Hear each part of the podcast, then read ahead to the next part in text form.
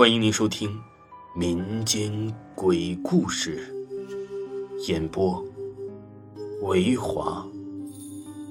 如果您喜欢维华讲的民间鬼故事，那您就不要吝啬您的小手，点个赞，关注一下再走吧。精彩继续。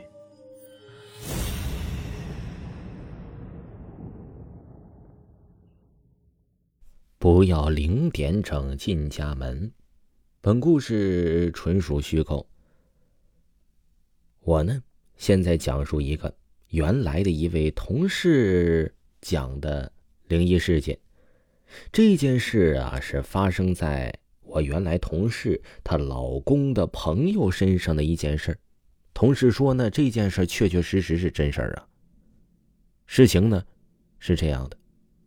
我这位同事的老公的朋友在这里就称为这个 Y 先生嘛。有一天呢，Y 先生和朋友聚会，包括我这位同事的老公呢，就一起去聚会去了。他们一起呢，就是出去吃饭呐，啊，吃着饭唱唱歌什么的。因为要开车回来，所以呢，哎，也没有喝酒。回家的时候已经很晚了。当时呢，这 Y 先生无意的看了一下自己的手表，已经是午夜十二点整了。想到妻子也已经睡了，他呢就自己拿钥匙开门进了屋了，简单的洗洗也睡了。由于呢那天晚上他没有喝酒，整个人呢算是比较比较清醒的。他半夜起来的时候啊，这个妻子醒来上厕所，打开卧室的房门，这出来准备就去厕所，一抬头赫然的发现被吓在了那里。他呢是看见一个身着白衣服的女人，这是披头散发，是低着头，站在饮水机旁边的角落里一动不动，也不说话。他妻子吓得赶紧把灯打开，这灯一打开，人影便不见了。他妻子呢也是可能是睡毛了呗，就以为啊是看错了人，便把灯就关上了，想看看还有没有这人了。可是，一关灯。那个穿白衣服的披头散发的女人又出现了，他妻子赶紧揉了揉眼睛，我是不是看错了呀？这再一看呢，这这赶紧又把灯打开了，之后就跑回了卧室，叫醒了她的丈夫。这歪先生半信半疑的也走出去看，反正是没怎么喝酒，挺清醒的呗。这个时候灯是开着的歪先生此时此刻什么也没看到。待他把灯关掉的时候，他也看到了一个女人披头散发的站在了饮水机的旁边。这歪先生就琢磨：我也没喝多久啊，我怎么我我怎么也出现幻觉了呢？这回呀，这两口子吓得可真是不轻，赶紧把屋里的所有灯一一都打开了。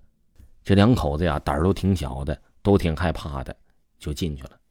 但是呢，这个歪先生突然猛地就回想起来自己在。家里走路的时候，就是十二点的时候啊，突然发现有一个白衣女子在打车，哎，好像跟这个白衣女子他们俩的情形好像是是挺相像的，感觉像是一个人。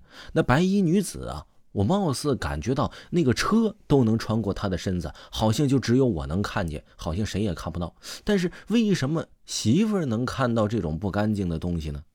这件事儿啊，也确实是有些不了了之了。于是啊，就天一亮，这是一夜无眠。天一亮就赶紧跑出家门，就去父母家了。然后啊，父母就跟着找到了一个会看这个大仙的这个大师了。这大师就问他了：“你是不是今天整十二点你进的你家大家门呢？”这歪先生一惊，赶紧说是，而且呢，如实讲了他在道上好像也看到了一个身穿白衣女人的样子。这大师说呀：“这个女鬼呢，其实是路过。”正好十二点被你给带进来的，本来呀就是想打个出租车，说的捎一段路呗，寻思借个魂什么的。如果呀这是回家的时候十二点进去，千万别点根烟。由于呢这个男主人进去之后呢吃完饭了没喝酒啊，直接点根烟，之后呢就招来了这个女鬼了。错过这个点再进门，那肯定是什么事都没有。后来呀。大师就给他准备了一些这个贡品呐、纸钱呐和香，就到十字路口就烧了，并严加叮嘱他这几天十二点之前就不要再出家门了，十二点之后呢，赶紧踏踏实实的睡觉。之后呢，还在屋里撒了一些大米之类的东西，还告诉他们，这是七七四十九天之内啊，你们必须是不要回家，而且按照这个时间点，一定要按照这个时间点做，一定要在十二点之前睡着觉。具体怎么操作的就不清楚了。但是呢，七七四十九天之后，哎，果然就送走了。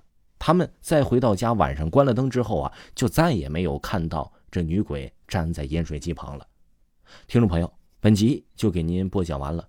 如果呢没有听过维华的专辑，可以听一听维华账号下面的《我在殡仪馆当学徒》，听这个名字就知道这部专辑呢非常的刺激。